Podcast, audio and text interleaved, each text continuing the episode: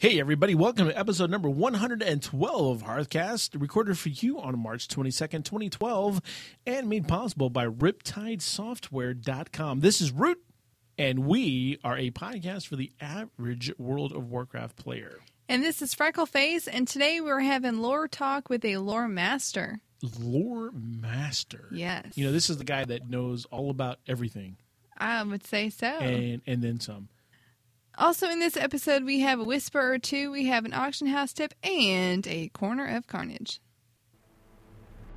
And now, from the Excellence in Podcast Studios, it's time for another episode of Hearthcast.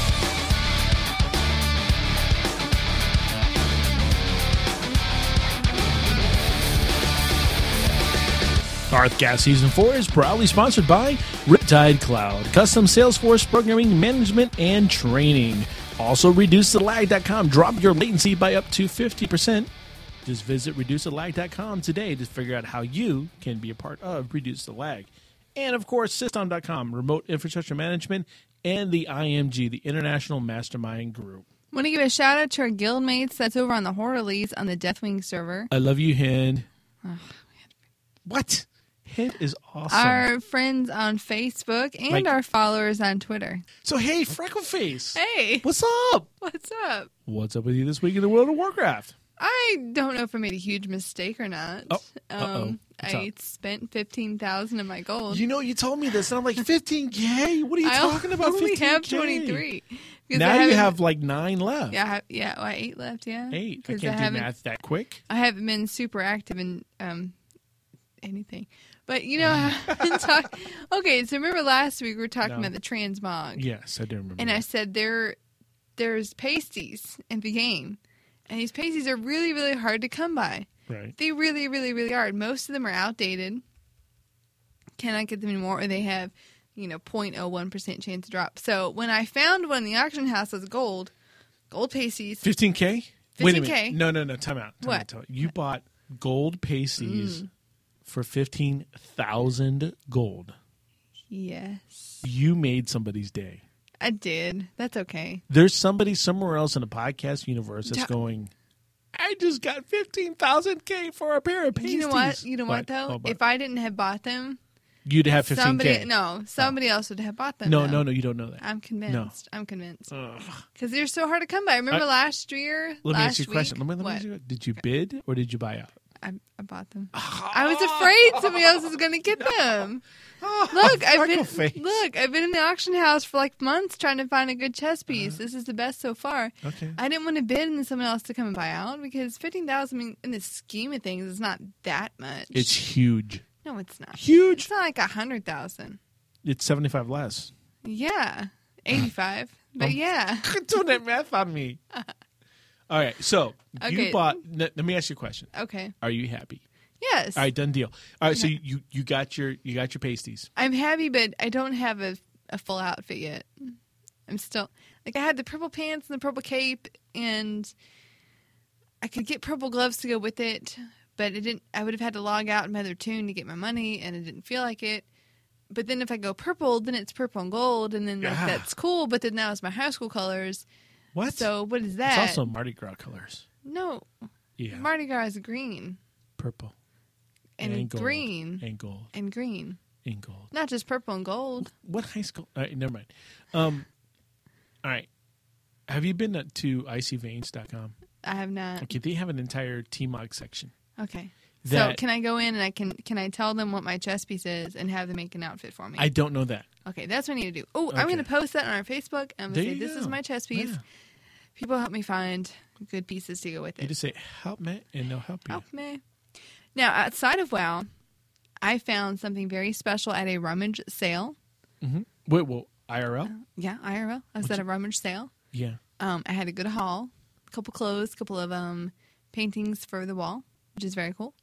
Um, but then I also found the World of Warcraft Deluxe Edition miniatures game for four dollars. And I- I- I'm having a hard time processing this. Wait, you're at a rummage sale, Yeah. so you are Okay, there is this church down the block from me, but they had this garage sale, which turned out to be a rummage sale.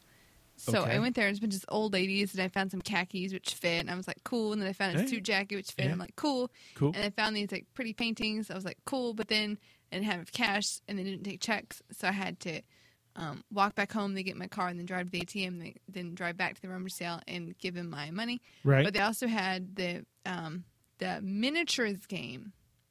And I remember at some point, uh, my hubby had this miniatures game, but I think it's for something else.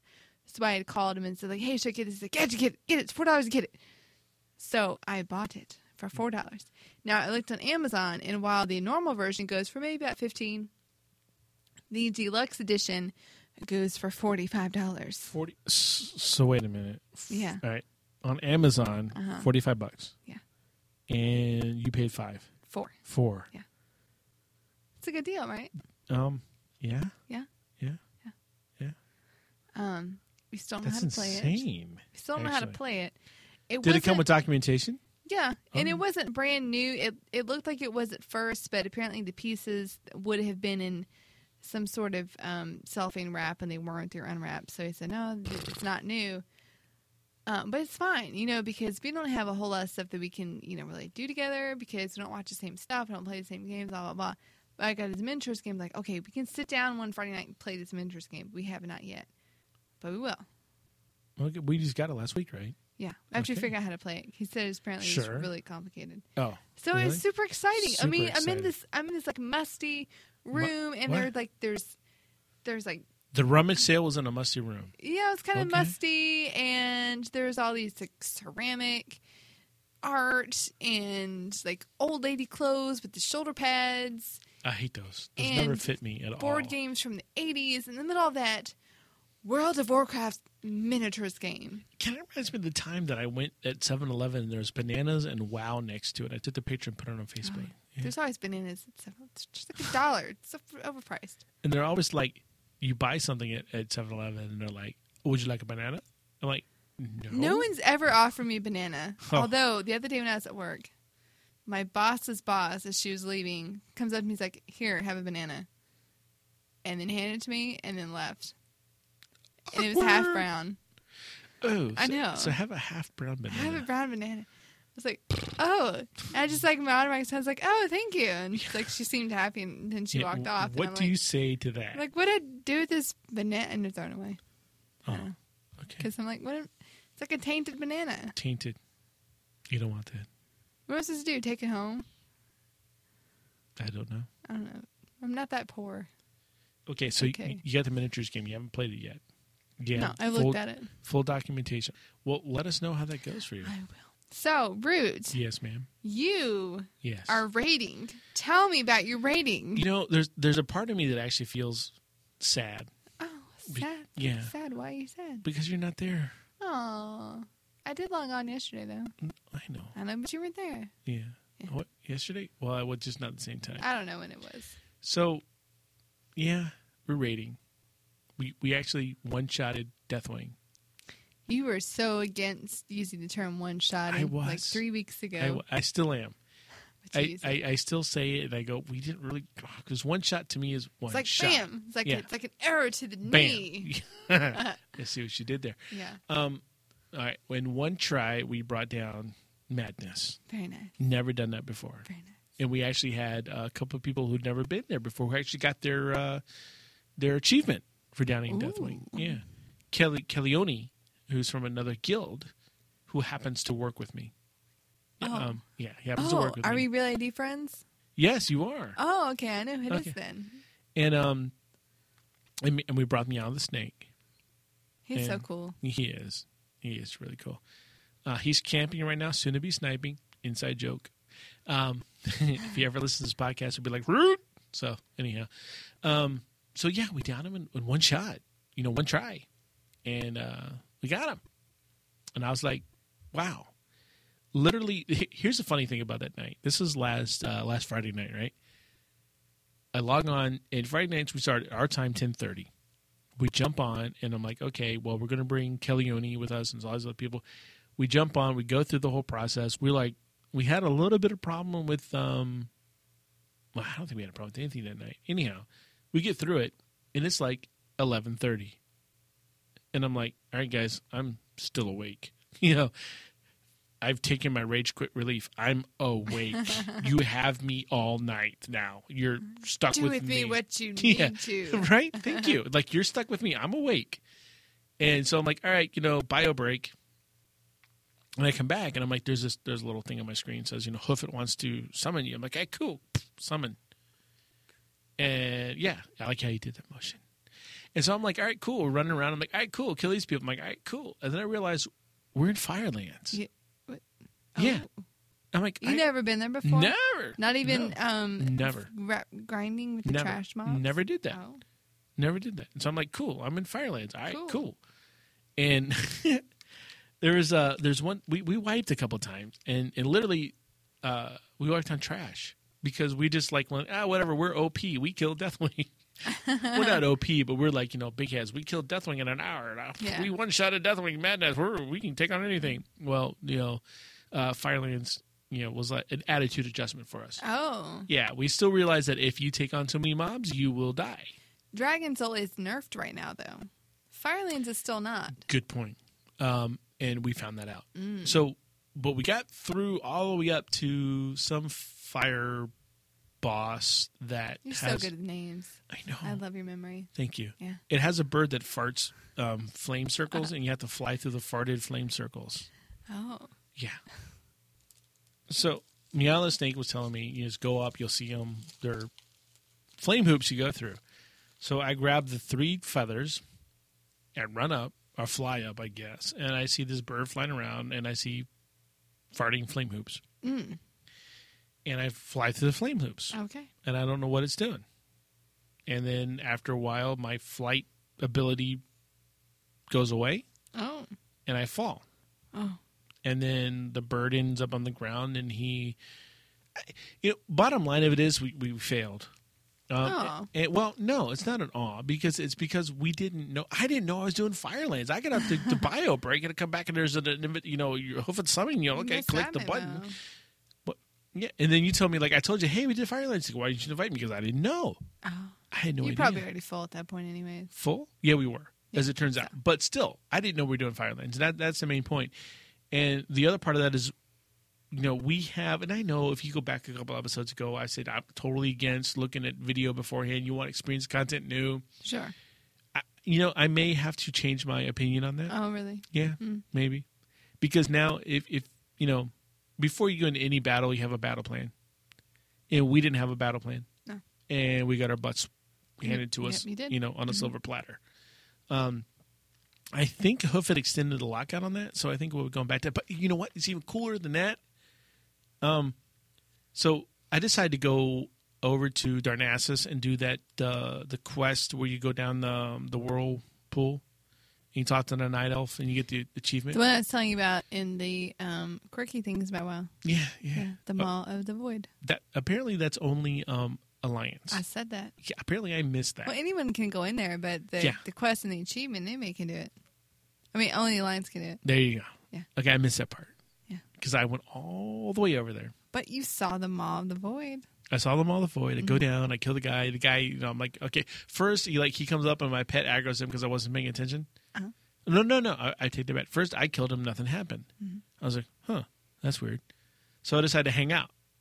And then he comes up and my pet kills him. And I'm like, oh, maybe my pet killed. Pil- Yeah, your pet killed him. That caused all issues. Remember when we were in um, Un'Goro Crater and that happened, and you got all mad at the GM, and yeah, Yeah. that's my- two years ago. yeah. My pet killed the the bee. Yeah, and then you And couldn't, didn't get like, the- just totally cannot complete the quest. No, I couldn't complete the quest. I'm like, what the? You got mad. So I wait again. Yeah. And the boss responds, or whoever it was responds, and I kill. I, I had my pet on passive. He responds. I kill him. Nothing happens. And so I'm like texting. I'm like, "Hey, Freckleface, nothing's happening with this boss." you're like, "Oh yeah, alliance only." I'm like, "Ah, I want a half hour of my life back." so, you know, I get back on the boat, and I'm going back to Orgrimmar, wherever it was. And no, we're not on a boat. Don't be singing. us. Sorry. Okay. And someone looks at me and goes, Hey, dude, nice gear. Aw. Six years, that has never happened to me. and I'm like, You know what? Thank you. Thank you. And they're like, You know, you must have worked a lot, really hard for that. I'm like, I, I play two nights a week. And they're like, two nights a week? Mm-hmm. Are you crazy? I'm like, I play two nights a week, dude. Yeah. And they were astounded. We actually had a long, like probably 15 minute conversation. Oh, so we're okay. Well, just because like I remember being level um seventy something in a grand, and someone was like, "Oh well, Sed's Carver, Sed's Carver," which is the daggers I had equipped. So Right. like they laughed and linked my daggers, and then laughed at me some more. That's like the opposite. Yeah, it's like the opposite. Well, I mean, I sat there and thought about it, and and literally this week, as you know, I listen to podcasts a lot, right? Mm-hmm. And I'm hearing a lot of people talking on their podcasts about how they're they're trying to run Raid Finder to get gear out of Raid Finder. Mm-hmm. And I asked Hoofa today, I was like, dude, are, am I wrong? Am I that far ahead of people? I mean, we are ranked like 68 on our guild as far as Hordleys go in our progression. I'm ranked like number 23 on the guild on the server as the 23rd level highest level warlock on Oh. our uh-huh. server. And I play two nights a week. And I, I, I'm having a hard time processing that. I really am, mm-hmm. honestly. Yeah. Um, because I play two nights a week. I mm-hmm. shouldn't be the 23rd highest warlock on our guild. Or, I mean, on our server. You know, I'm in a, in a guild that is 68th on our server. And it just baffles me because I play two nights a week. Now, a little bit has changed this week. I don't know if you want to call it playing or not, but I've been online at least once uh, a night this week, and I've been doing a little. I've been doing a little experiment. You know me; I like my experiments. I have been um, mining 100, at least 100 uh, nodes of obsidian ore every night. So right now I'm like up to like 600 or so.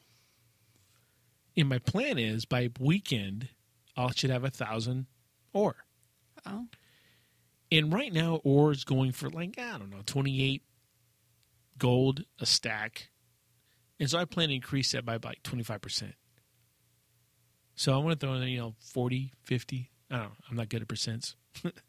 but I, I don't want to double it, but I want to go in there about a half or so. So, you know, I want to bring that price up and I want to throw a thousand ore, you know, so that stacks. yeah. And I've almost got them. I'll have them by this weekend. I'll have 50 stacks of ore this weekend. And I want to throw those 50 stack out there at a price that's higher than the current market value to try to drive that price up and see what happens. Now, two things are going to happen. One, people are going to drive the price up. Or two, I'll get all my ore back. One of the two. That's a lot of mail to yeah, go it's a lot of mail. I'm really, no, I have that uh, mail buddy. So, CT mail mod. no, mail buddy. Oh, Yeah, you click all these two buttons. You're but just that's awesome. what CT mail mod does. Well, same difference, but I just it's easier for me. So yeah, because I don't use that CT bar whatever you the use. same thing. Well, anyhow, bottom line is that I will. One of two things will happen next week. You'll hear me go like, "Hey, Freckleface, I'm rolling in the gold," Uh, or "Hey, Freckleface, I failed miserably." One of the two will happen next week. So we'll keep you guys up to date on it. Is that a song? Well, rolling the deep is. Oh, I'm doing a terrible rendition of it. didn't I know that? I'm not Adele. So we have email this week. We do. We have a couple. We have one from some dude. We love some dude. Some dude. says, "Hey, Root and Freckleface, with the new Scroll of Resurrection in WoW, it a returning player can walk in and grab a new 80 with immediate server and faction change. As I understand it, they can either start anew or raise an existing toon. Fairness and all of that aside, I'm wondering how far off the ability to buy a pre-made toon is. They could have you play and then drop in a level 80 toon, class, and spec of your choosing. The technology is there because they're doing it. I don't really think I don't think it is really an in-game advantage because it's only saving you some playtime. Just curious what your thoughts are on the topic. Do you think they will bring that feature? Do you think it gives an unfair advantage? Would you use it? Besides the fit many players would throw, do you think it would have any bad effects on the game? And how far off do you think SWTOR will be in offering a Scroll of Resurrection type feature? That's a lot All right, well, I'm going to answer the SWTOR first. And Okay. the first part about it is uh, they ain't been around long enough for people to cancel, but it's coming up very quick. Right. Uh, your Freckleface, your account has lapsed. yes. Mine renewed without me lapse, without me canceling it. So Uh-huh. mine will be canceling next month. Um, so yeah, 90 days is going to hit pretty soon. So yes, SWTOR will be as, having some kind of reanimation ability coming up soon. Now, to address the second part, um, I don't think they'll ever do something where they hit somebody to max level ever. I think they'll hit you five levels below, kind of like what they're doing with the Scroll of Resurrection. Scroll of Resurrection is hitting around the same time that Mists of Pandaria, well, at least the beta is hitting. So 80, 80 to 85. Okay, five levels, especially in um, Cataclysm, is plenty of time to learn your class. They are never, in my opinion, they're never going to give you a max level toon because you still need to quest. You still need to learn how your character and your class work and what the spells do. Now, you may end up with like, you know, at 80, I think 80, 81, 82, 83 to 45, you end up with one spell per level, and it's not Yeah, that big of a mm-hmm. deal.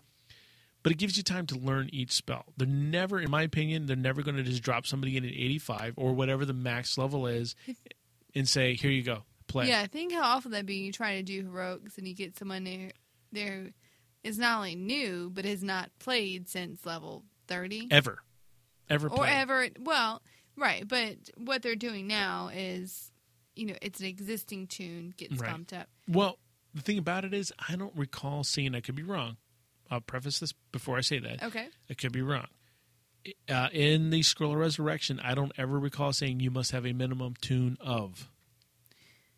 yeah, I don't know if they put them minimum level, but it's You had to it's, have an it's account. an existing character. Yeah. It's not make a fresh Now- level one. They get bumped up. Now. I tried. We had um, Dark Flip actually asked us for a Scroll of Resurrection, but he hasn't been away long enough to get one, so we weren't able to give him one.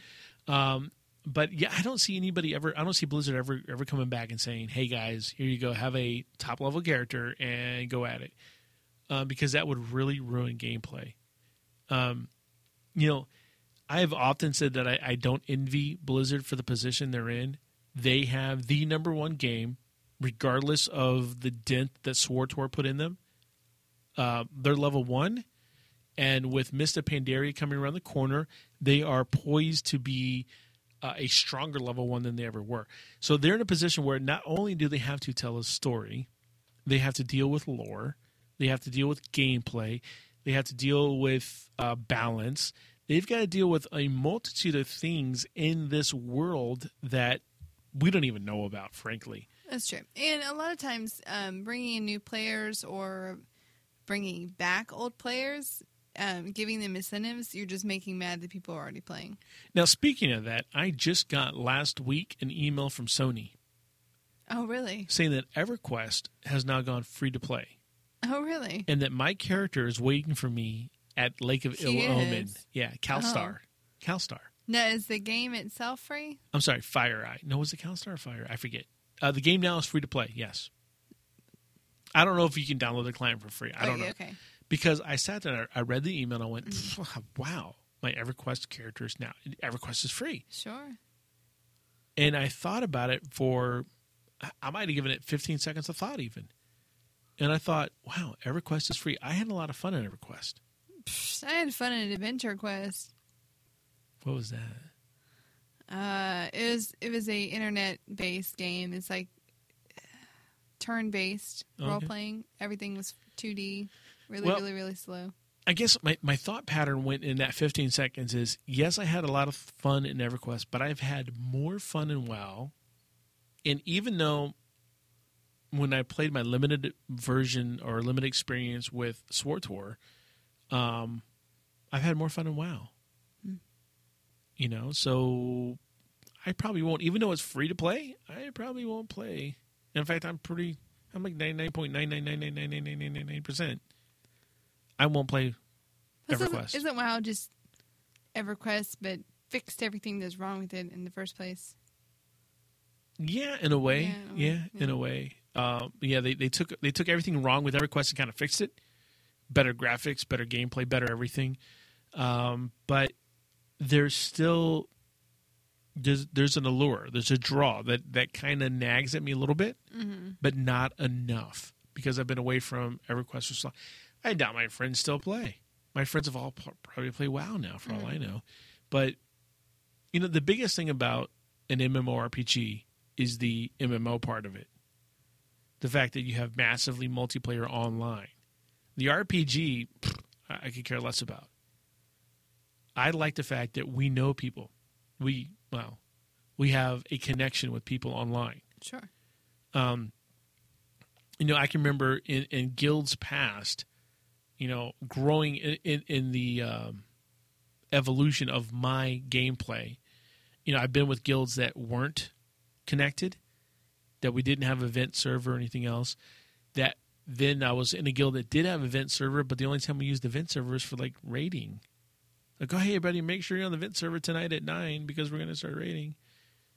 And now with Hortalies, we have a chat room. I've got people's phone numbers. I've got their IMs. You know, if I log on, I'm in chat, and and usually, um, Hotpox is there. So there's more of a of a connection now that I have with Hortalies than I've ever had in the game, ever, in any game I've played. So yeah, I don't see me going back to uh, SWTOR anytime. All right. Well, going back to his question, basically about um, if and when Blizzard would ever offer just pre-made level cap toons. Now, let me throw this at you.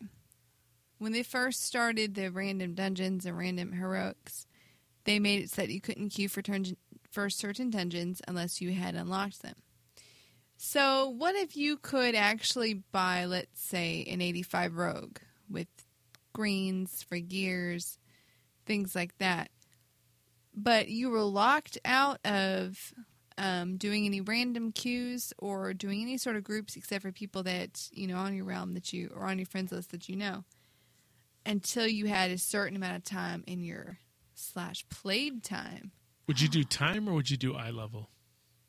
Well, eye level you can just run to the auction house and bump that up. Okay. So what would keep somebody who's never played buy a preset toon, buy gold from the Chinese farmers, buy gear from the auction house, and run into the um, uh, the the heroics, the, ran, Right. the random date. But if you put like okay, you have to play at least five hours or whatever. I, I don't even know what the number would be. What do you think about that? What keeps me from logging in and walking away from my computer?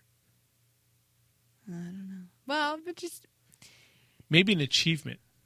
Yeah. I mean, you're right. People could get around that, but at least put a deterrent from just immediately, from that immediate gratification of being able to Right. just run in there and jump Yeah. in like everybody no, I hear you. So, There's got to be something. If Blizzard were to give somebody an 85, there's got to be something to prevent them from going in directly to like Dragon Soul. yeah, and I think they have the means to prevent that. Like they could either certain quest chain, for example, to unlock or um, a certain amount of total justice points. justice points. Quest chains is something to unlock that feature before you get stuck in the stuck in the random features. Like, sure, if your guildmates want to run you through stuff, you know, fine, whatever. But Yeah, the problem I think with it though is if you gave somebody a level 85, mm-hmm. right? Like, okay, I go down to the corner store to, and I buy World of Warcraft, and I come back and I log in and I have an 85, and I don't know anything about the game. sure, I mean, tonight's episode is all about lore. If I don't know anything about the game, minus the lore part, even you know taking that part out, knowing nothing about the game, and I'm an 85, I'm in trouble. I'm in trouble, and and not only am I in trouble, but anybody that groups with me is in trouble. Any guild that welcomes me in is in trouble. There has to be a rite of passage of some sort, whether it be leveling five levels or starting at level one and going all the way up. Now the mechanic is there. You know, like some dude said, the mechanic is there to start at level eighty, be granted that Sure. level. That's been there for a while. It's been there with the Scroll of Resurrection in the past. Uh, it's been there with Recruit-a-Friend. That's been there. It- it- leveling is just a number for them. I mean, it's all when you look at it, you're nothing but a, an entry in a database. Unfortunately, when you when you you get down to brass tacks in this game, we we are a record in a database, and that record can be edited to be anything they want it to be. right. Um, so yeah, level equals eighty. Whoop de doo. Level equals eighty five. Like level equals ninety.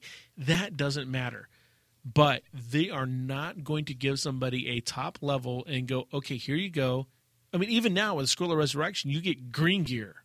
You don't get top level gear. No, but you're also not stuck with the same gear that you had on level 40 either. No, you're not. You're giving- you're giving some stuff. I guess kind of what I'm saying is that one of the themes that we've always been talking about is there they have to strike a balance between um, keeping kind of the integrity Yes. of, um, like you said, the rite of passage of keeping the established players from getting mad at all these new players not having to do the same amount of work they did.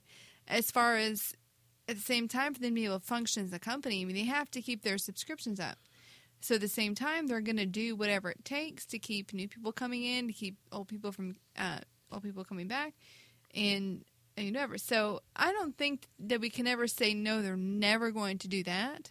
But they're but whatever decision they decide to do, even if they were to let that happen at some point, they would have to balance out the other side. Okay, how do we keep them from being still on the same level, have all the same privileges and features as an established player? Now, let me bring up a scenario because you bring an excellent point up, mm-hmm. and that is about the new characters coming in. When I tell you that the max level cap is about to be 90, mm-hmm.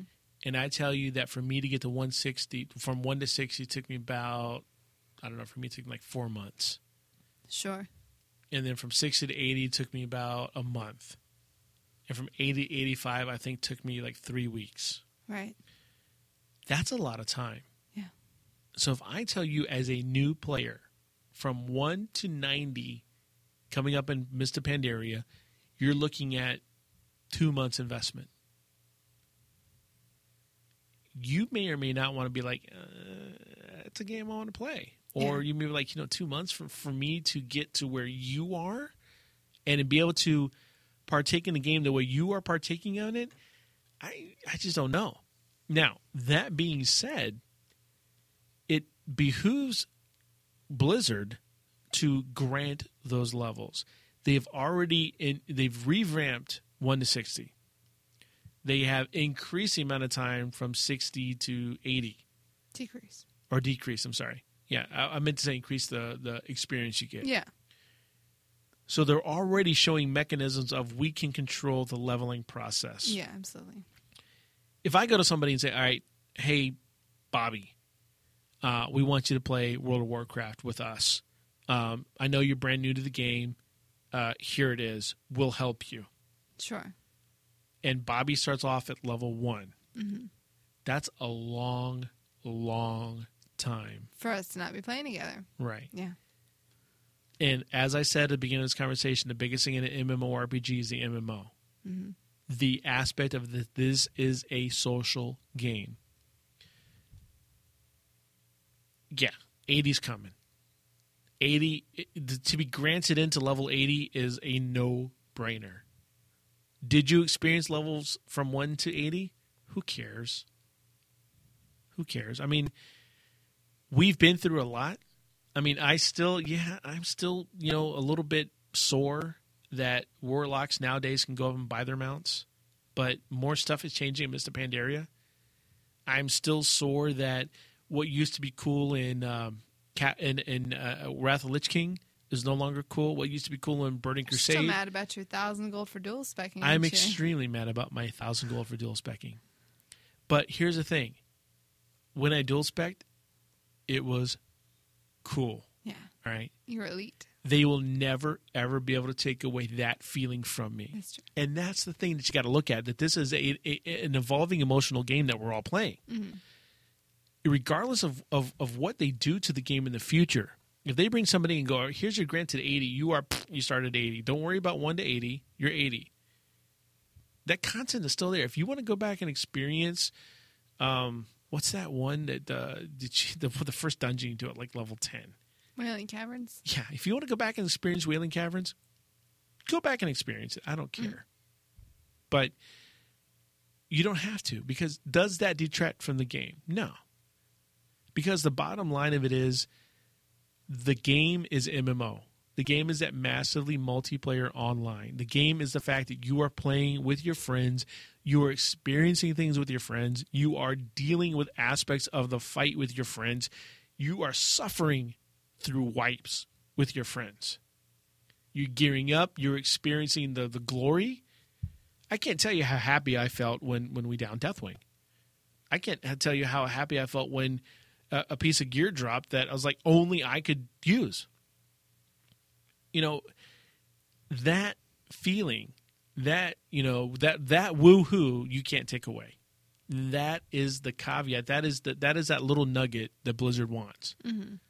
So do I care that if someone spent three months leveling from one to eighty? Honestly, as a business, no, I don't care.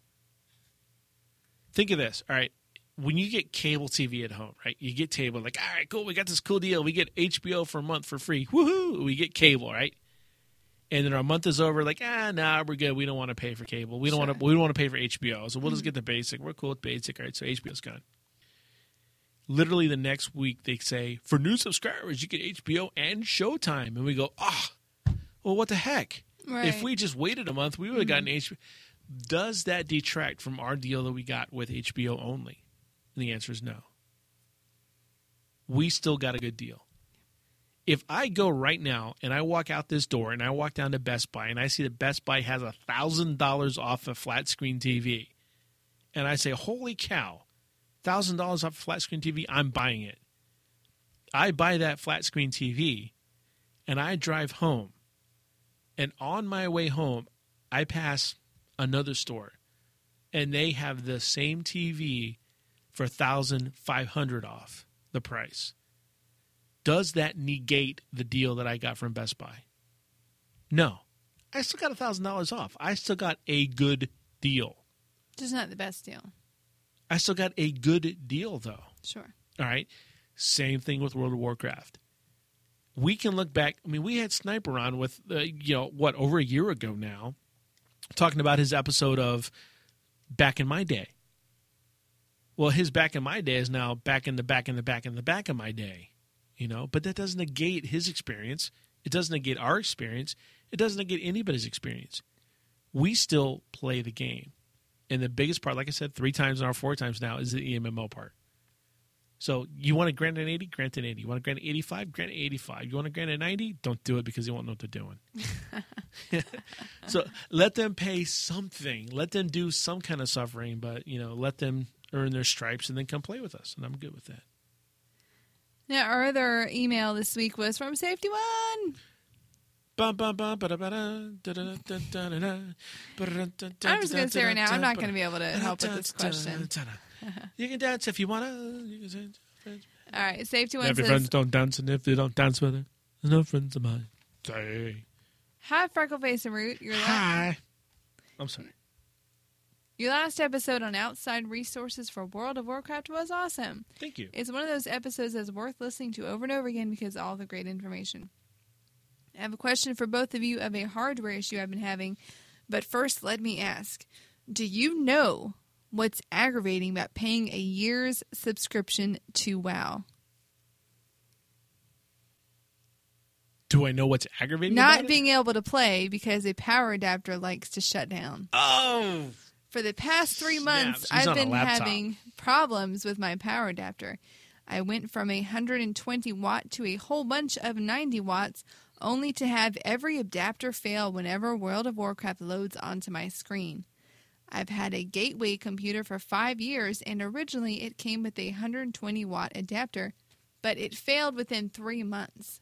My brother thought that if I get a 140 or 160 watt adapter, it shouldn't fail, but I'm wondering, will it fry my laptop? The weird thing is, if that are, if I were to plug my adapter into a hotel plug and let it get real hot, then it won't shut down when WoW loads up. How strange is that? I'm hoping you can help or one of your listeners. I've enjoyed listening to the show, and now let's see if we can get me back into the game. And he says to check our voicemail for toots. what? I didn't get a voicemail notification. Ah, I'll have to check. Check All right. that. Um, the bottom answer to the bottom line is is not the power adapter on the laptop. It's the power controller on the laptop. Wow, I know. I just went through this. Okay, um, the exact same, almost exact same scenario. It's just take out World of Warcraft and put it and put in hefty application for the government, and you get what I'm dealing with. Um, we had a situation with a particular laptop that was heavy duty laptop. I mean, high RAM, high high everything. Um, a heavy duty laptop and we had an issue where the power supply was inadequate. And we, you know, we tried the same thing. We're like, all right, you know what? If this level power supply doesn't work, let's throw a higher level power supply on it. Thinking much along the lines of what safety is thinking is if a little is okay, more is better, and that's not the case. The problem you have is your actual power adapter. In other words, the power supply is coming into it, the little brick that you have on the outside of your laptop, that's fine. Ain't nothing wrong with that. Yeah, it may get hot. It may it doesn't that has it's literally nothing to do with it. The bigger the power supply, the hotter it's going to get. No big deal. The problem lies in where that plugs in on your laptop, and that is your power adapter, and that is what's causing the issue. And that is an actual component that can be replaced on your laptop. Uh, so I would check into whoever I, I think you said Gateway was his laptop manufacturer. I would call Gateway with your actual laptop model and say, "Hey, I'm having a problem with my power my power adapter on this, not the power supply, my actual power adapter on the motherboard. Um, it's failing. That's your issue.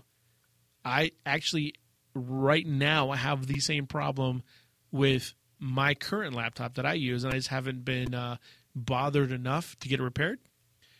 I, I can't power on my laptop without it being plugged in because my power adapter has failed. It has to be either plugged in or docked on my docking station in order to power on.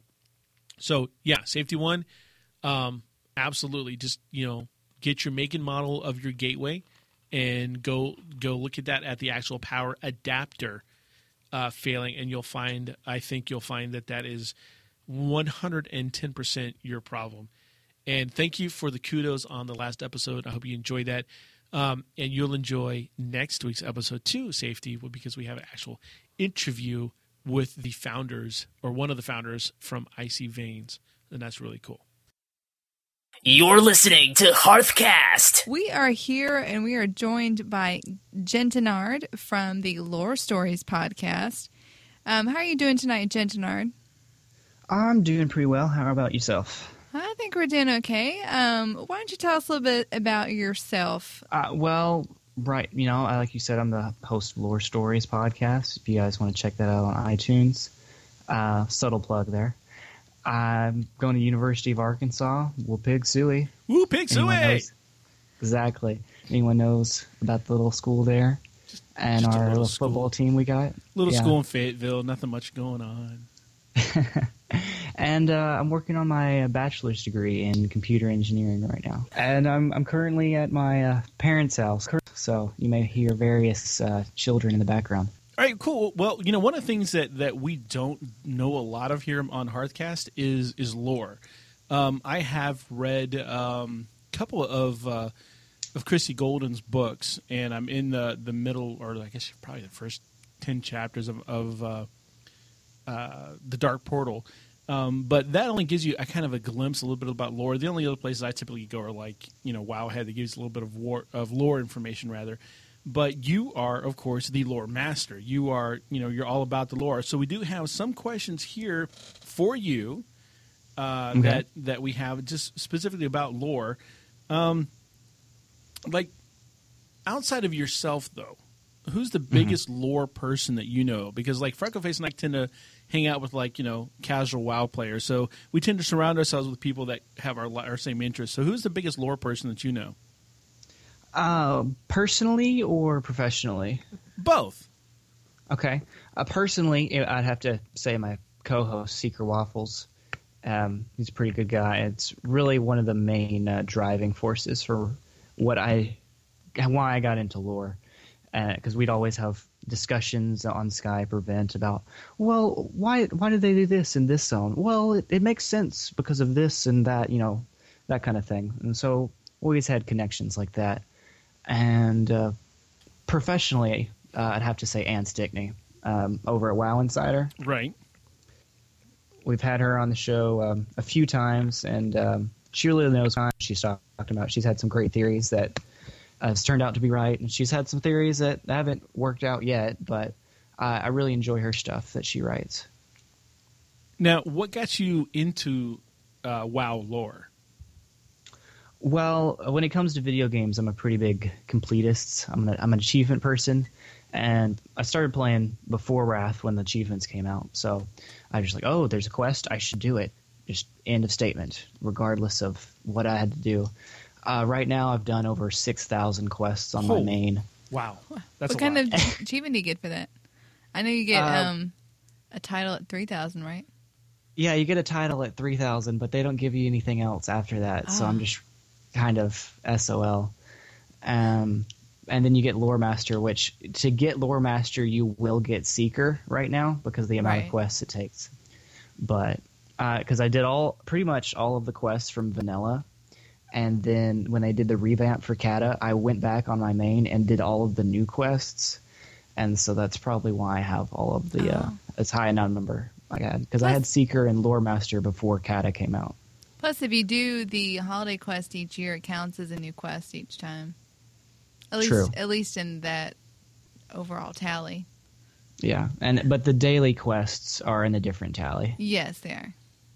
So, um, but yeah, that's that's one of the main reasons because I was I would be questioning like when I was talking to my co-host, uh, just hanging out, uh, playing around. Why do I have to go and get seven boar livers? Why can't he get his own boar livers? And Right. what you know, I was trying to understand what the point of some of the stupid quests that they had back in vanilla. Especially when they're like the boars are right next to the guy. Yeah, It's like you lazy son of a. that's all there is. What's up with that? Yeah. Yeah, I mean, he had a big problem with. Okay, I need you to talk to this guy that's standing five feet over there, and then he gives you a quest to come back and talk to him, and it's just kind of senseless. It's like, are they quests like fighting to have to? Right. I gotta be. I gotta be the man in the middle, right? Tell him I think his pants look silly. Your pants look silly. Tell him I think. Yeah, exactly. So I've read, like I told you before, I read Rise. I'm kind of going through Christie Golden's books, and I'm not going as fast as I'd like to go, um, Mm-hmm.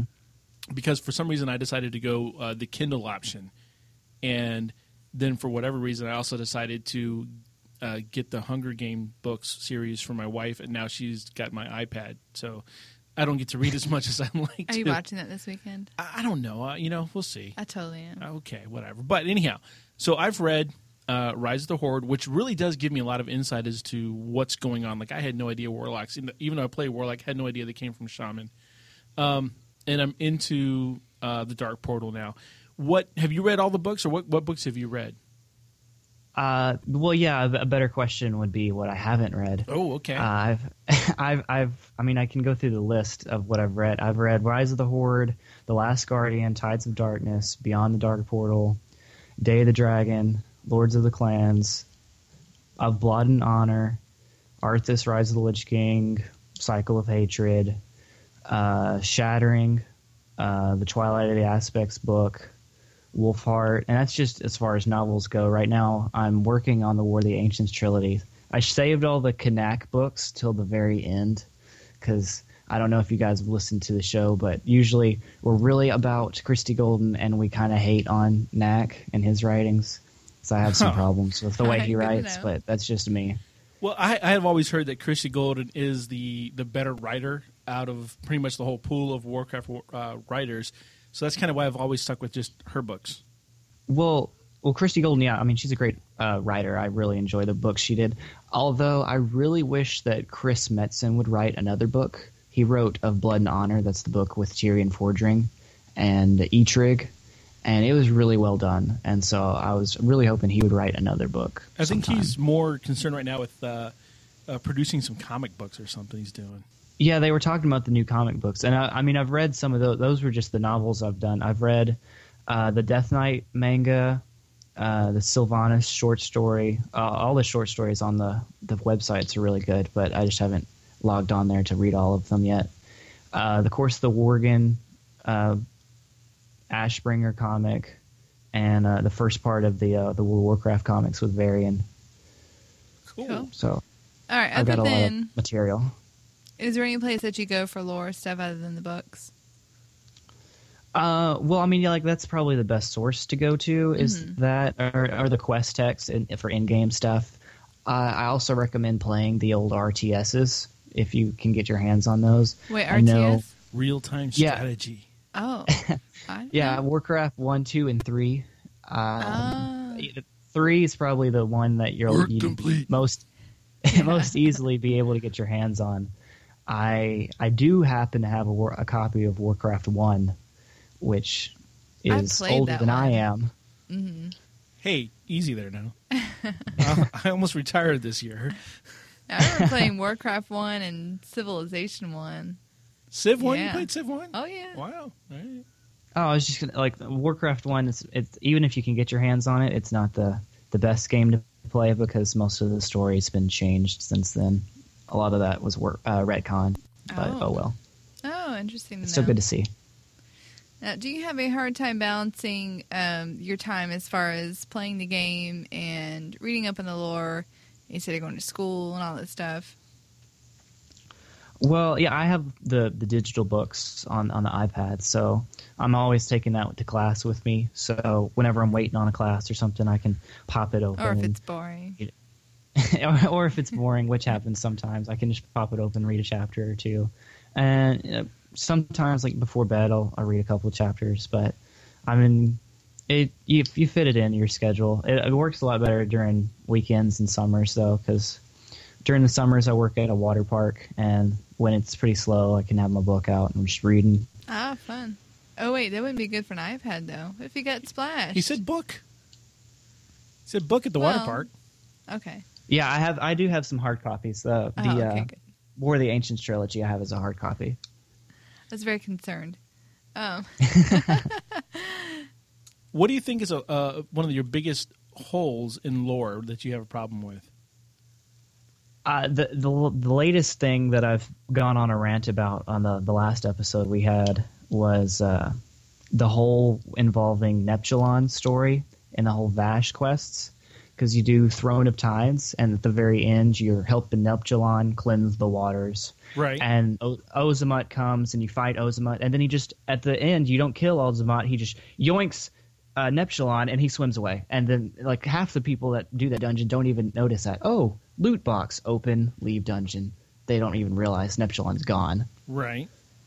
Um, and and that really bothers me that they didn't address what's happening because they promised or they said that we would get a, uh five man with Firelands, and then they canceled it, and that was annoying. all right. Now, at, at the risk of sounding too noobish, how does that affect lore if the guy swims away instead of dying?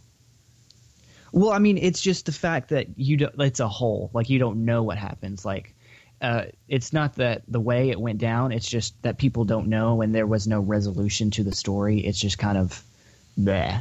It's it's it's. I understand cliffhangers. I'm cool with that. That makes sense. But just it wasn't even like a well done cliffhanger. I It was gotcha. just it was just poorly ended. I felt. Even if they just had some emote that said "Ah, I'm being taken" or something, because a lot of people don't even notice the fact that he's gone. I never did. I'll be honest. I'm about the loot box. All right. Now, in the grand scheme of things, um, why is lore important in World of Warcraft? Well, I mean, I find lore uh, to be important the same reason the storyline is important to any other game. Like, you wouldn't play Legend of Zelda if it didn't have a good story. You know, I mean, some games they just they. I I play a lot of games based on their story. I know a lot of people are into graphics. Like, oh yeah, explosions. It looks all pretty. That's great. Let's go and shoot everything. You first person shooters. I really have to have a story with my game. I play some 8-bit graphic games that most gamers would just uh, turn their noses up if they saw it because the story in those games are that good. I, I really feel that video games are kind of like an interactive movie where you're the lead role. And if I'm going to see a movie and I can't follow the story, I'm going to think it's a crappy movie. All right. Well, that makes sense. That makes total sense. Now, I know from time to time I've read on forums and other places and listened to other podcasts where people get upset when the lore is kind of messed with a little bit. How do you feel like in the game when in the World of Warcraft when they don't follow the lore that's already established in the book or something else? How do you feel about that? How does that make you react towards the game? Oh, okay. Well, um, a, a really good example of how they changed it. Um, it's kind of old, but the the original concept for Draenei, uh, they totally re- retconned, cut only because uh, Chris Metzen forgot that he created story for Draenei originally, because originally Draenei were the ones responsible for corrupting Sargeras into an, an evil titan that he is now. And then when they rewrote the story for Burning Crusade, and they had that Sargeras came and visited them, and he recruited uh, Archimonde and Kil'jaeden, and Velen had to fly away with uh, wind chimes. It it just rechanges the story, And I mean, I know a lot of people get upset about when stuff like that happens when the, this is officially canon, and then they say, "Oh, okay, throw out window." Now it's not. It's if it can make for a better story, or it can like you know you can bring keep going on how things are working, then I'm okay with that. It's I, I really wanted them to to fix up stuff like that because, um, for example, Warcraft One, a lot of the things in Warcraft One aren't canon anymore. They retcon them. I would love if they did a re-release of Warcraft One with how it's currently like viewed from um, an official canon standpoint. Because we're not going to get another RTS, for there's no way they're going to get Warcraft Four as long as WoW exists. Right. You know. Right. All right. Um, you use a term that I'm unfamiliar with, and that is retcon. What does that mean? Uh, retcon is kind of when you uh, re-canonize something. I guess would be a good way of saying it. Is Um, Is that short for, like- the story? Pretty much. so is that short for recondition? It's short for retroactive uh, contu- continuity. Oh, okay. So retroactive. Oh, that got- makes yeah, there, there you go. That sense. makes sense to me.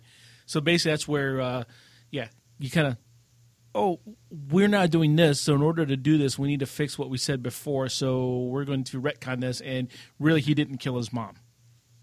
Ex- exactly. You I think go soap and operas do that all story. along. Yeah, soap operas do that all the time. Oh, really? She Yeah. was in a coma this entire time. Yeah, uh, you, you change it and then act as if that's how it always was. Okay, that makes sense. Yeah, all right. Um, so I got a question for you, lore wise. Uh, this is a Mists of Pandaria question here coming up, so just be warned. Okay. Lore wise, why on earth are we raiding Orgrimmar at the end of Mists of Pandaria? I think that was um, a really well done move. I I had anticipated that Garrosh wasn't going to be the war chief very long. I, I you know I always knew that he was going to be a temporary position there. I don't know if they're going to give it back to Thrall. I don't know if that's a good move, but I do like the idea of uh, this raid on Orgrimmar. The uh, for for the Alliance side, since it's a uh, any any faction can do it. Um, for the Alliance, pretty good reason to go to Orgrimmar and get rid of Garrosh. I, I don't want to have to go through all of that. I just think the general atrocities the Horde has committed against the Alliance are enough evidence that they would want to go and kill him. Well, sure. Uh, as far as the Horde wanting to go and kill Garrosh, that uh, that storyline is yet to be played out. I mean, he he has some enemies in the Horde, as uh, you know, Sylvanas. Vol'jin wasn't particularly happy. He killed Baine's dad. It's not like he's exactly buddy buddy with the other people in the Horde. And uh, there's also this theory going around that it's going to have to do with uh, demonic worship, uh, demonic blood. He's going to go the way of his dad, and uh, because of uh, some some quotes that have been picked up from the warlock trainers in Orgrimmar. Oh, I missed that. Yeah. What? Uh, it's it's just the uh, the warlock trainer. He he he's not been friendly with anyone else, but he's he talks so highly about uh, Garrosh and how he would do anything to show that the uh, the, the the Shadow Council. It's it's a loose thread from Warcraft three of how Thrall integrated the Shadow Council into the New Horde, and um, it, there could be some connection between the Shadow Council and uh, Garrosh. Now, see, me, I always thought that it was just because he didn't want to give up the the seat, the war chief seat. You know, now that Thrall is done with you know with Deathwing, um, does he come back? See, and I, and I don't know. This is pure speculation on my part. I'm probably missing a lot of lore here. Uh, but I've heard, you know, some people throw a little bit of a, a comedic uh, edge on this and saying, like, you know, okay, Thrall's done. He's killed Deathwing uh, or aided everybody in the killing of Deathwing. And now he's, okay, well, he was war chief before, so hey. I don't think he's gonna. I think he's moved past that. We got into his whole. and that's the thing. that, we you got into his whole, you know, psyche. I mean, he sure he's got the problem that's angry at the alliance, but you know, it's like you saw in the the quest. Deep down, he wants to just make peace with them. Yeah. You know, now he's got a family on the way. I, I think he's, I think he's going to settle down and kind of go off the map. I, I I do believe at BlizzCon because people had talked about Thrall coming back, and they said uh, Thrall really got his expansion. Yeah, That was Cataclysm all about He- Thrall. So they're kind of putting Thrall on the back burner now. I don't think they're gonna just bring him back on because he. I mean, he's gonna he's, he's gonna have a kid. He's got his wife. He's. I think he deserves a little vacation after everything he's been He through. He he's And- retired. I I mean I wouldn't be surprised if he comes back eventually, like after you know maybe in a six or seven zero. Uh, they might put like another temporary guy while they uh, work out what's going on with the horde. But um, with Garrosh getting kicked out at the end of uh, of Miss, I I would be cool with seeing Vol'jin take over. I'm expecting an orc just because that's that's how it's probably going to run out. Uh, some people have been talking about Sylvanas. I think that's a ludicrous uh, idea that they would put Sylvanas in charge of the entire horde, because I'm I'm pretty sure that she's going to be the next uh, faction leader that is they're going to get rid of. Although I mean, she does have a pretty big cult following with people that play undead and stuff. Uh, she's getting a little out of control and uh, lich queenie, if you ask me. Uh. Well, do you have any theories on who the next horde leader might be? I I haven't got to sit down and think about it. Uh, who I, I know who I'd like to see. I'd like to. Oh. I could see Baine in the position. I could see Vol'jin in the position. Um, something that I know for a fact isn't going to happen, but I think would be really funny is if they raised Cairne from the dead and then put him in charge. Oh, undead Torin. That'd be weird. Yeah, but that's just because I love Cairne. He's a really good character in Warcraft Three, especially. But uh, I, I'm pretty sure it's gonna be an orc. I just haven't uh, figured out which orc is worthy of the position. And he'll sit down on the seat and he'll say, "Work complete." Now, how do you think Mr. Pandaria? What do you think that's going to do or fit in with the lore? Well, uh, I wasn't on the the panda pan wagon or bandwagon, so You said panda pan wagon. Pandwagon. The panda wagon. the panda wagon. That's funny. I was not on the panda wagon, and so I was kind of upset when uh, it came out. I was really wanting an outer space vacation. That's what I was driving for. I wanted I wanted to get in a spaceship and go to like go to Argus or go to one of the Burning Legion homeworlds and fight them on the aggressive. Uh, some of the stuff that Velen, the prophet's been talking about, where Huh. there's going to be a big battle between the forces of good and evil and all that kind of good stuff. And we have to clear up some other stuff before we can go at outer space, I guess. Yeah, so, we got to take care of that April Fool's joke and just make that all right. I still want my tinfoil hat. but I mean, this uh, the mist thing. It, I think it'll work out. Um, another expansion that I wanted to see was um, a Southern Seas type expansion. Uh, explore the islands. Like we haven't seen the Tomb of Sargeras, you know. Right.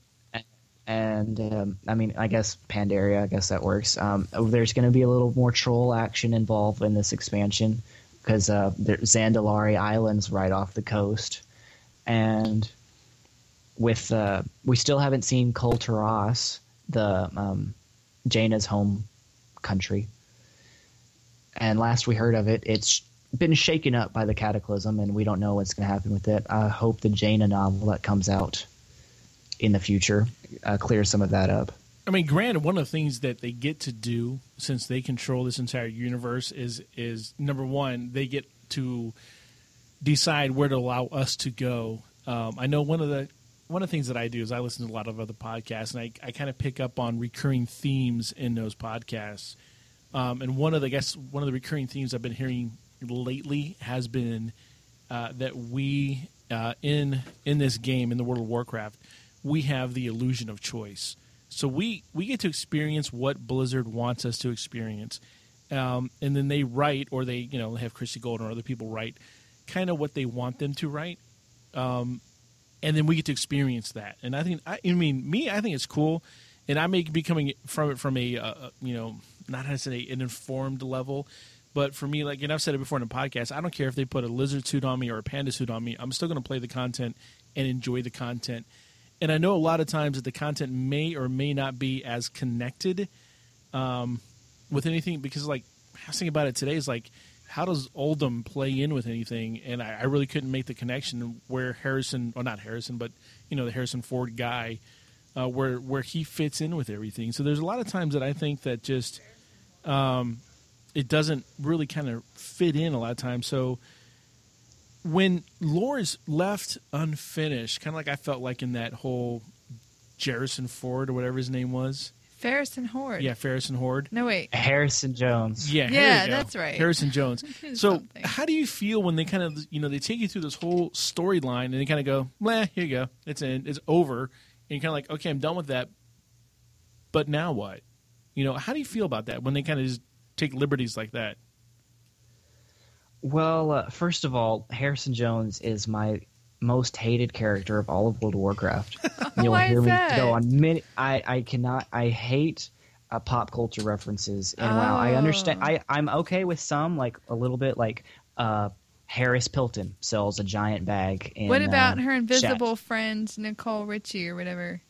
Do you hate that? Yeah. I'm like, no, no. I mean, like that kind of stuff. I understand. I can tolerate. Like that's cool uh, to have some pop Oh, culture okay. references. Like even like the quest in um, Silverpine, as um, a horde quest, you become a quest giver. Oh, I love that. Wait, uh, isn't that though in Hillsbrad Foothills? Is it? Yeah, I, I it's don't like do right at the stuff, beginning so- of Hillsbrad. Yeah, and like the little noob comes up. He's like, "Hi." yeah, like that. Like that's that's a reference to that's WoW referencing itself. Right. But but so those kind of like subtle things. We that's have to go deeper. Cool. that's kind of things those are cool. But giving almost an entire zone to a pop culture reference is ridiculously annoying, especially when we have Bron Brann Bronzebeard already. Oh, that who- guy's so who annoying. is even better at, at archaeology and all that kind of stuff than true. Harrison Jones will ever be. And half of Uldum was a giant cutscene anyway, and that was really annoying. Yeah, I don't know. I liked it, but I don't know. Um, I just think it was overused. Yeah, I, I th- Yeah, a I lot of times now. I mean, I'll be honest. This is something I haven't really brought up to Freckleface before, but a lot of times I kind of feel that when you look at a new a new expansion, even though Cataclysm is not new anymore, we all know that. I kind of feel even going back to Wrath and even I'll go back to BC, that they try different things, and they and they, they kind of throw them in somewhere, and they go, okay, let's see how people react to this, and if they react well to it, then we'll do more of those, and if they don't react well to it, uh, then we won't do more of those. And so, kind of th- feel like a lot of times we are actually, you know, not to step away from lore, but we are product testing a lot of times for Blizzard. Um, combat text, mounted combat text. I mean, uh, mounted combat. You know, we all wanted that, and then we kind of got it, and we kind of went, eh, "It's not what we really wanted, Blizzard." We wouldn't be able to fight on our horses though, and that's not what it Well, was. we- it's well- not what it is. We kind of, kind of got that with, with TOC and all that kind of stuff. You it's know, different. Yeah, but It was more vehicle combat than right. anything. And Yeah. so we, you know, we ask for mounted combat, we get vehicle combat, and then Blizzard goes, "Oh, that's not what we kind of expected," or whatever. So, um, you know, I'm thinking like, you know, the, the whole zone of Vashj'ir, we never really expected, and I I don't really know how that fits into lore, but we didn't expect to be swimming around somewhere underground. I mean, I remember when I first got there as a warlock, I went, finally, in Cataclysm, a warlock is going to be useful because I can cast unending breath on people Ah, and then five minutes later everybody gets you know their sea legs and they can breathe underwater. And i'm like okay i'm, I'm useless again. And so that didn't happen for me. So i don't know a lot of times i feel like we- we're product testing for them. They're testing out new ideas. There's stuff we never see again. Like i can remember in um, in wrath of lich king there was there was quests when you were a tail gunner and you had to shoot down stuff behind you. I'm like okay this is cool. I get to be a tail gunner and shoot shoot down people from this plane and then you never see that again it's not true. it's not true You do that in um, Northern Barrens. Maybe that's what I'm talking about. I don't know. It's still it's still Wrath. No, it's Kata. Is it Kata? Oh, yeah, you're right. When you're doing the bombing, you're right. You're right. You're right.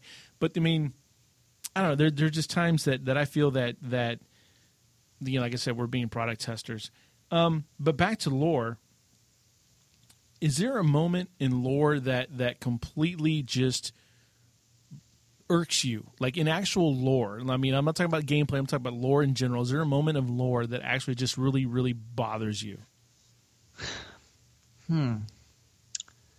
Um, just like something like the way they took the story, which is upsetting, or Yeah. how do you mean? Yeah, if, if they took any any character or any moment in the story that you go, you know what, you shouldn't have done that because whatever reason, it just really just like you, you know, you had finger, you had moments like you want to go find Chris Metzen and and slap him and go, you you you d bag, why'd you do that?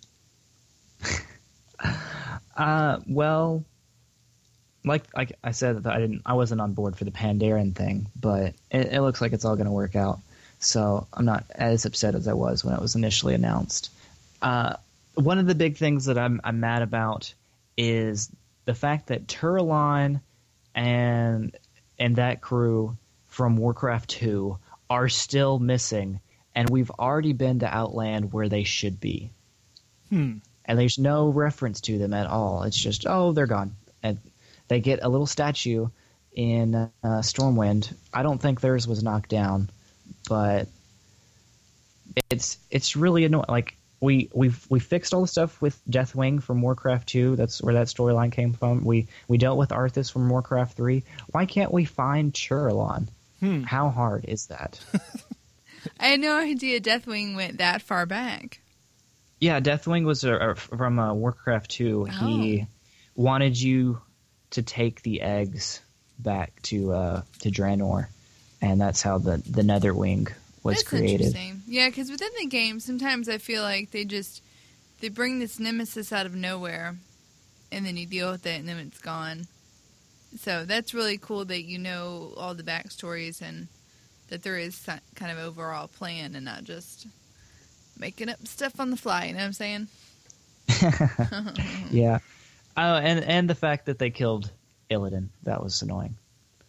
That that story wasn't done very well. His his end at Burning Temple was uh, not as good as it should have done. That's that's why a lot of people are crying for Illidan to come back. And yeah, he was in the hot dungeon, but that's not really what we want. We want him to be like, "I'm back. I didn't die. Ha ha ha." Yeah. You know? But then, yeah, but then the hot dungeon. I mean, he didn't really come back. You're just you're going back in was just- time, right? Yeah, so it Yeah. wasn't. It was, yeah, that's exactly what. That's not what people wanted. They want him Uh-huh. to actually physically come back. That's what people want.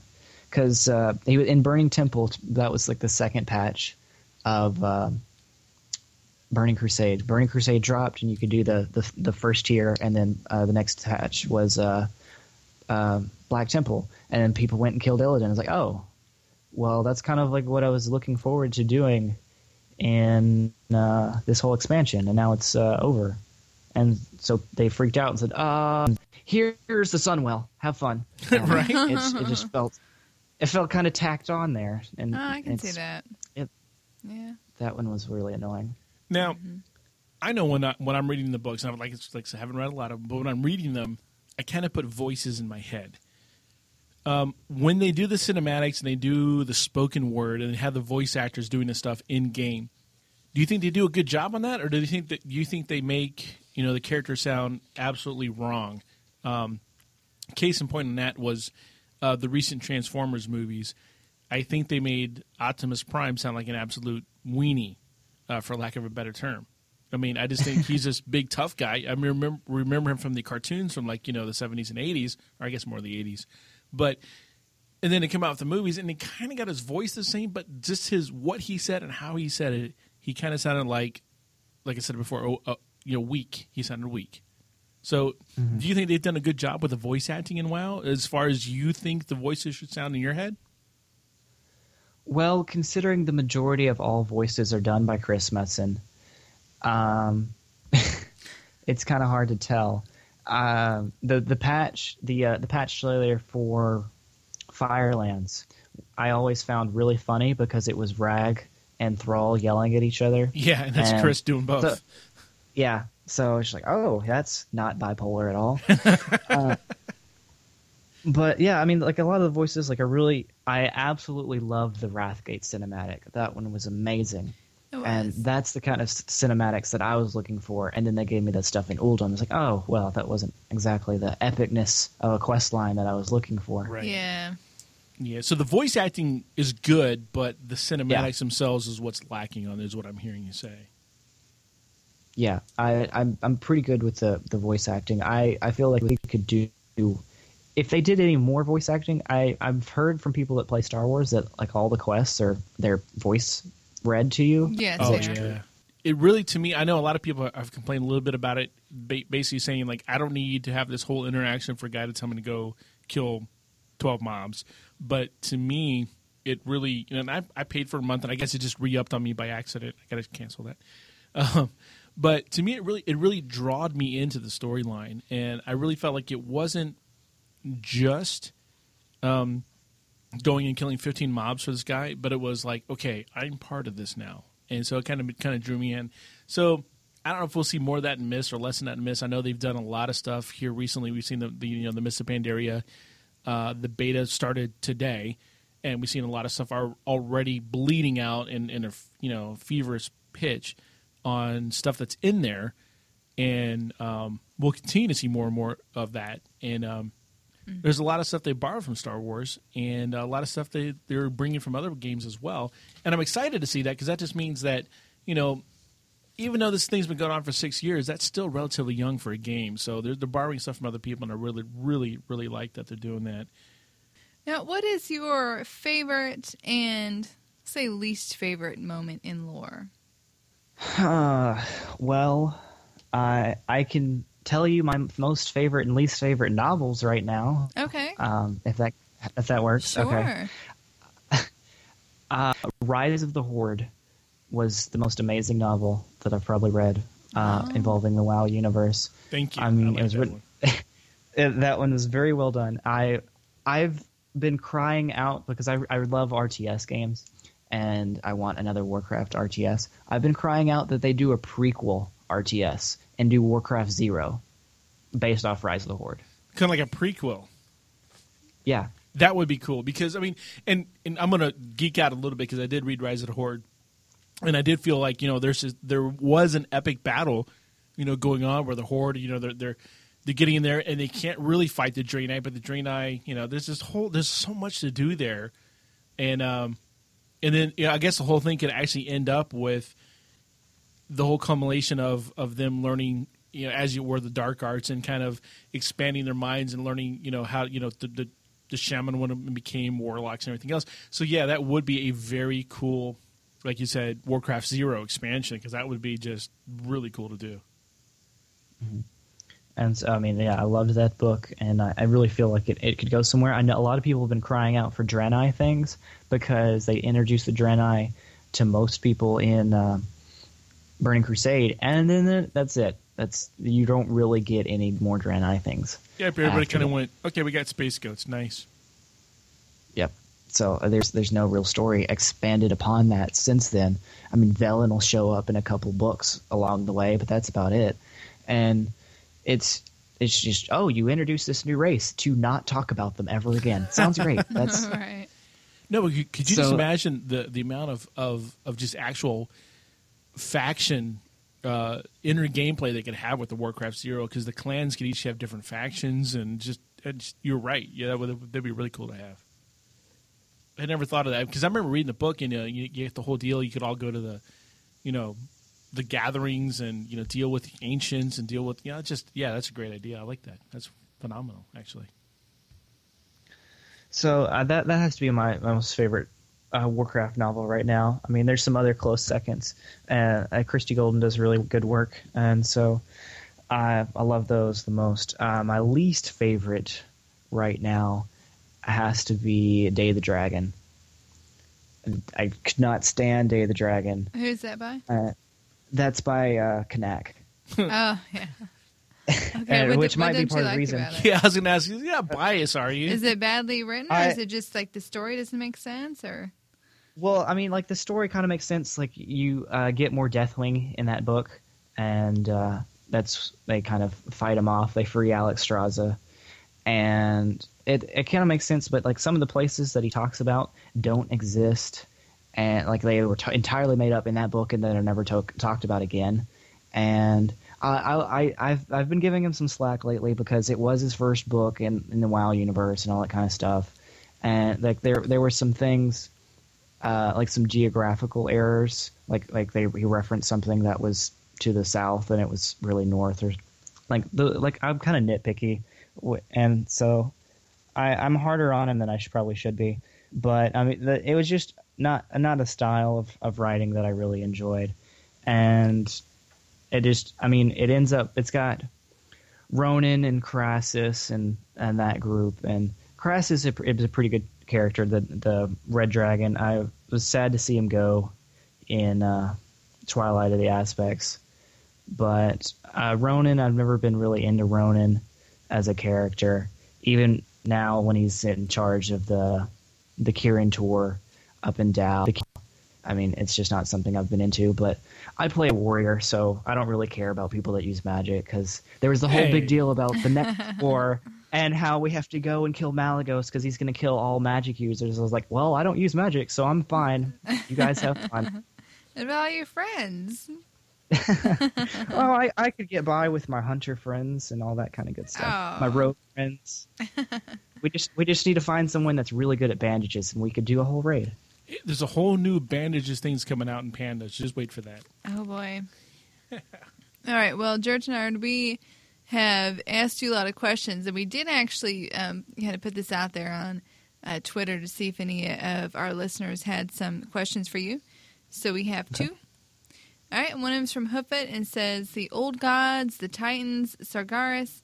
What relationship do they share and their significance to each other?" Okay, well, uh, the so start off, Sargeras is a Titan. He's become a fallen Titan. He's a more of a dark Titan now. Uh, he had a falling out. He he was not sure about the, the plan of the Titans. The Titans are a group of um, as close as you get to a god in in WoW, other than like Elune and the ancients and that kind of thing, where um, they would go about the, the universe, which is known as the Great Dark Beyond, that space, and they would uh, transform planets in the way they saw fit, bring order and justice to a chaotic world. And Sargeras, like he was the, their champion, he'd fight off the demons, and that would present themselves, escaping from the burning, le- um, the twisting nether. And after a while, it just kept getting to him. Well, maybe it's the natural order of things for there to be chaos, and he just didn't feel what they were doing went with the natural order of the universe that they were going against how things should be. So he he quit that and he slowly went and became more evil, got more corrupted. He uh, two groups of demons, especially uh, the Nathrezim, the the Dreadlords that some people are familiar with that play Warcraft three, um, like Balnazzar and uh, that that group of people and he he decided, okay, well, we're going to start the Burning Legion. Let's recruit all the demons and seek to create chaos in the world and kind of undo what the Titans are trying to do. And the Titans were really sad that Sargeras left them, and uh, we'll have to deal with that at some point. Sar- Sargeras is essentially the end of the game boss, I would say. Hmm. But um, ah, the old gods uh, a long time ago when the Titans were doing their interstellar road trip of fixing up planets. They came upon Azeroth, and the old gods were here, and with their elemental armies, and they had a giant war because you know, the Titans wanted to fix up the planet, and the old gods wanted absolute destruction and chaos, and so those don't really go together.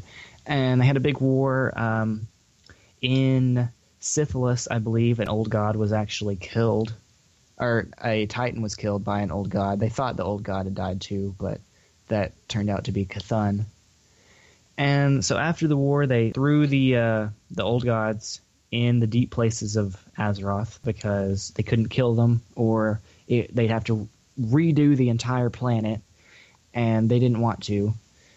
So they just stuck them deep in the ground so they wouldn't get out, and they put up guards to uh, watch over things like the dragon aspects and the Titanic Watchers and Uldum, and uh, essentially just let things uh, go and went on about their merry way, and hoped they'd ever have to deal with it again. So, they kind of did a whole thing like they just kind of swept it under the carpet and hoped they didn't to deal with it. Yeah, essentially, and uh, they have a Roomba in case it gets out from under the carpet. there you go. Now, now the other question we have is from Hind, and he said, "How did Ner'zhul become the Lich King?" Now that that one's uh, pretty good uh, from uh, Wrath. That whole storyline where eventually Arthas was the Lich King by himself, Right. but the original Lich King was Ner'zhul, and in back in Beyond the Dark Portal, Uh, is are you reading that book right now? Yeah, but go ahead. It's it's okay because I still like to read it. You you can spoil the ending. It's fine. Okay. Well, uh, in Beyond the Dark Portal, you know they they through all the uh, the previous two wars uh, between the orcs and the humans, uh, they had opened the original Dark Portal, and they the orcs went in and were fighting humans and all that kind of thing. And then we they were losing, and they got pushed back to Draenor. And so Ner'zhul decided, okay, we can't defeat the humans, so let's throw open lots of portals to lots of other planets where we can conquer those because we can't stay here. Draenor was dying. You can see that in Hellfire Peninsula if you go there now. Like that's what it looked like. It I was. hate that It used to be. It used to be lush and beautiful like Nagrand. One Oh, of it my most did? favorite zones. Yeah, the planet was beautiful. There was water and everything. It That's was a true. great place to Yeah. live. 'Cause It- I- and it all got corrupted by uh, the warlock uh, demonic magic. right? Oh, yeah, because that was a big thing. That was the reason they had to create the, the, the whole Dark Portal thing and invade Azeroth was for water of all things. So yeah, I remember that. Yeah, so yeah, if you find water, yeah, that's in- that's in- that's from Rise of the Horde. Yeah, I was gonna say if you find water up in uh, up in uh, you know that place. I'm actually making a symbol like behind me, like I'm hitchhiking. no, but there's no water up there. You're right because all the water had disappeared and they had to go down to Azeroth. To, you know, the whole thing's about There's water. bacon though. Bacon, really? Yeah. Bacon. Yeah. There's bacon everywhere. There's lots of bacon. in There's a lot of bacon. There's bacon. Yeah, there's plenty of bacon in Hellfire. Yeah. So bacon's not the reason now. No. Bacon makes you dehydrated. So you're saying they had too much bacon? Yeah, pretty much. So the whole thing's about bacon, really, for you. No, that's not right. That's not right. They needed some water to go with their bacon, That's right. yes. Now, and that's how they ended up in Swamp of Sorrows. now at the- Oh. there you go.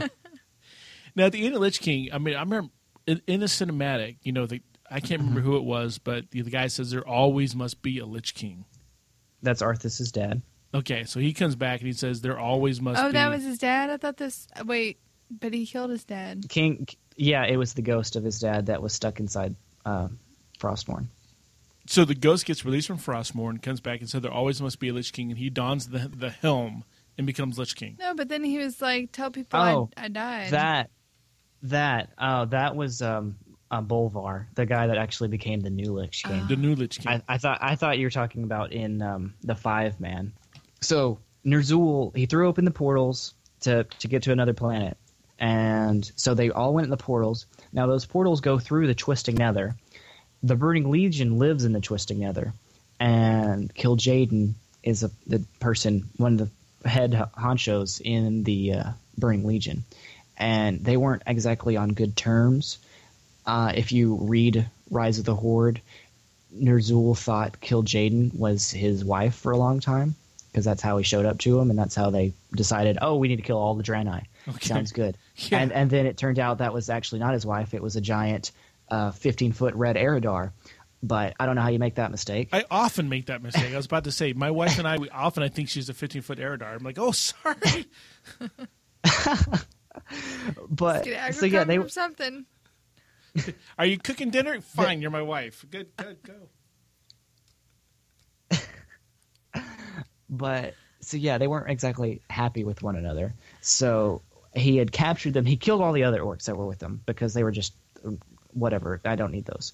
It was Ner'zhul he had a problem with because uh, Ner'zhul went and to Oshu'gun and talked with the actual ancients, and they were mad at him for attacking the Draenei.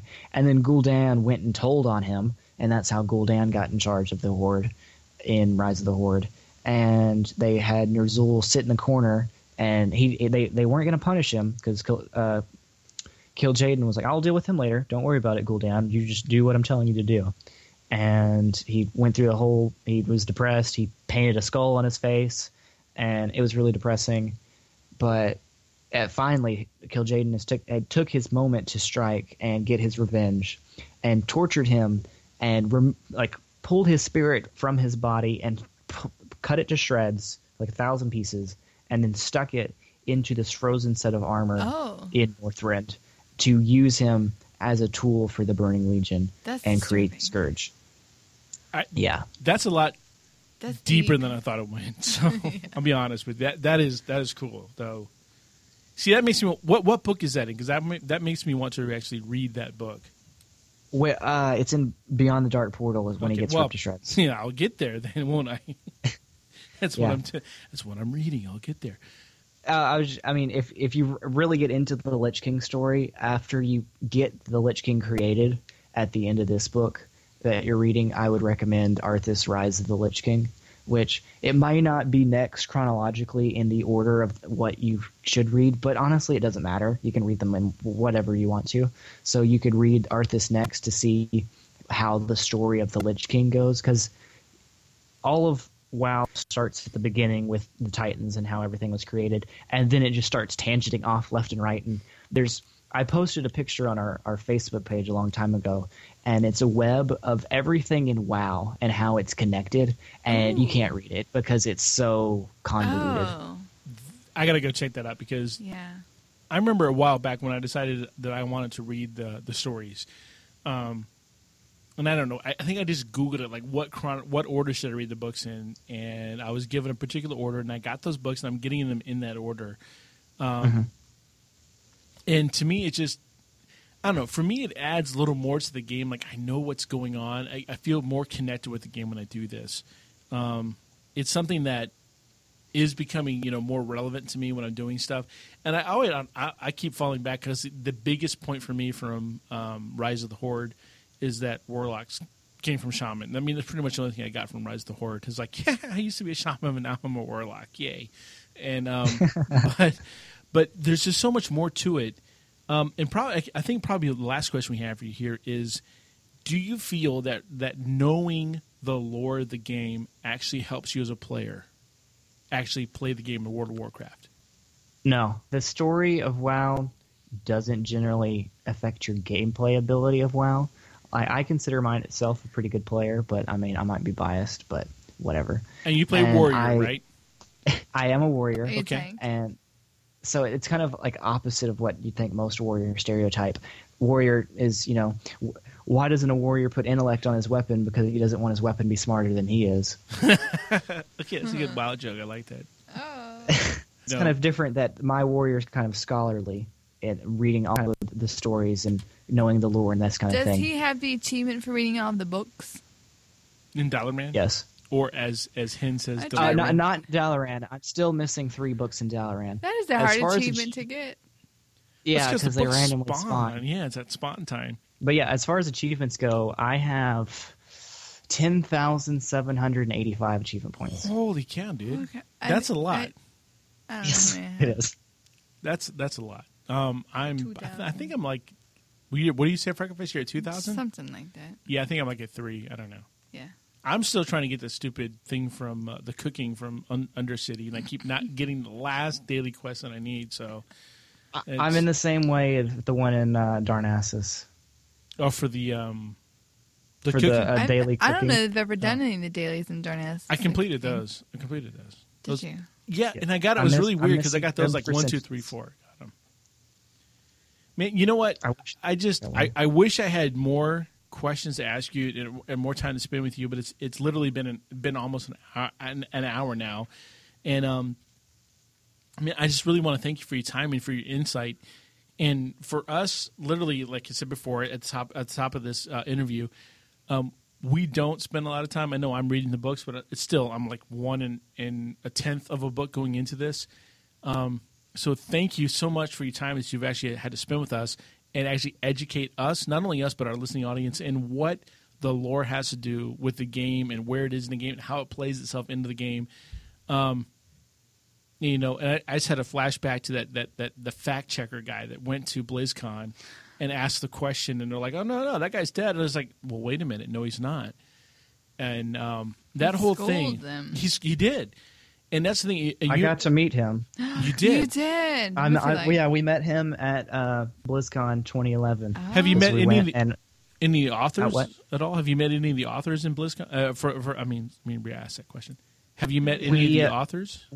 we met. Uh, well, me and my co-host Waffles. We both got to ask a question at the lore Q and A. So we actually got to physically talk to Chris Chris Metzen, That's so Nice. awesome. And then uh, we saw Christie Golden and Knaak. Nice. So did did you punch him? Because there was too long. A, there was too long a line. Too long a Oh, line of people that punch wanted to punch him, or, or what? I, I think the line was to get uh, autographs. Oh, okay. uh, from Chris, No. uh, uh, from uh, Christie Golden, and he Oh, was just man. sitting at the same table as her. Oh. Sure. So he was basically, tre- you know, you know, coattail thing. He was riding her coattails. So no, that's so cool. Thank you, thank you so much for spending time with us tonight. And um, um, any kind of questions that, are, how, how do our listeners get a hold of you if they have any kind of questions? Oh well, yeah. I mean, I've had a great time. I'd be glad to come on again anytime. Absolutely. And if you want to get a hold of me, if you have lore questions you want to send, uh, come check us out over at Lore Stories. Uh, we're on iTunes, we're on Facebook, we're on Twitter, we're on YouTube. Uh, just send us an email at lorestories at gmail.com and uh, we can work out whatever you need. If you have questions, if you knew a lot of lore, you want to come on the show and argue with me about who's going to be the next war chief, whatever you're into, just come on over. We're, we're glad to have you. Sure. And didn't you have your um, show notes posted up on a sister site? Uh, that's where all of our hosting's taken care of. We have a, a producer that he's in charge of the Guardian Tank podcast, Eldrick, Mm-hmm. And, and he hosts our podcast on his website. So you just go to theguardiantank.com and then click on the lore stories link. It's kind of slightly off center from the left at the top of the page. Very cool. And- Slightly off center.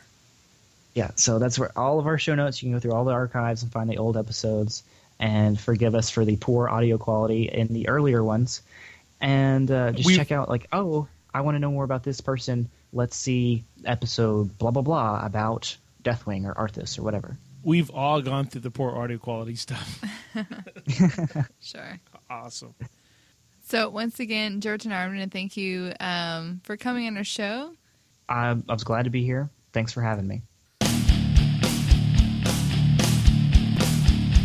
Step into the dark.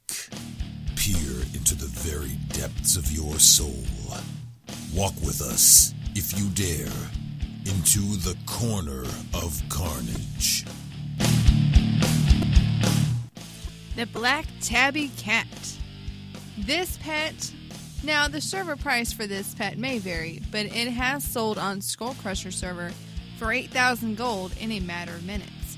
Farming this pet is very easy and well worth the time. Many people don't even know this cat exists in the World of Warcraft, but it drops off many mobs in Hillsbrad foothills.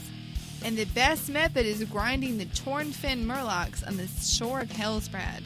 If you start at the ruins of South Shore and follow the coast west until you hit the Murloc free dead end, you should easily kill over 50 Murlocs per run. Everything is one shotable, so an entire run of that part in the coast should take about 10 to 15 minutes. By the time you hit the end, you can fly back to the start and everything should have respawned. It's definitely an ideal spot to farm. For the best in WoW PvP videos, be sure to check out YouTube. For the for the best in WoW PvP videos, be sure to check out youtube.com slash carnage1320. Cool. I want to get that now. You know, I have it, you, but I, I also, like, before Kata, you had to do it completely differently, so. It was actually one of my um, adopted pet segments um, a couple years ago, was it really? and it's all outdated now. Yeah. You know, there there are times. In fact, almost every time Carnage submits a tip, I'm like, I, I want to go do that, and then I don't. Ah, I should. I really should. good but I- tips. They are. They really are.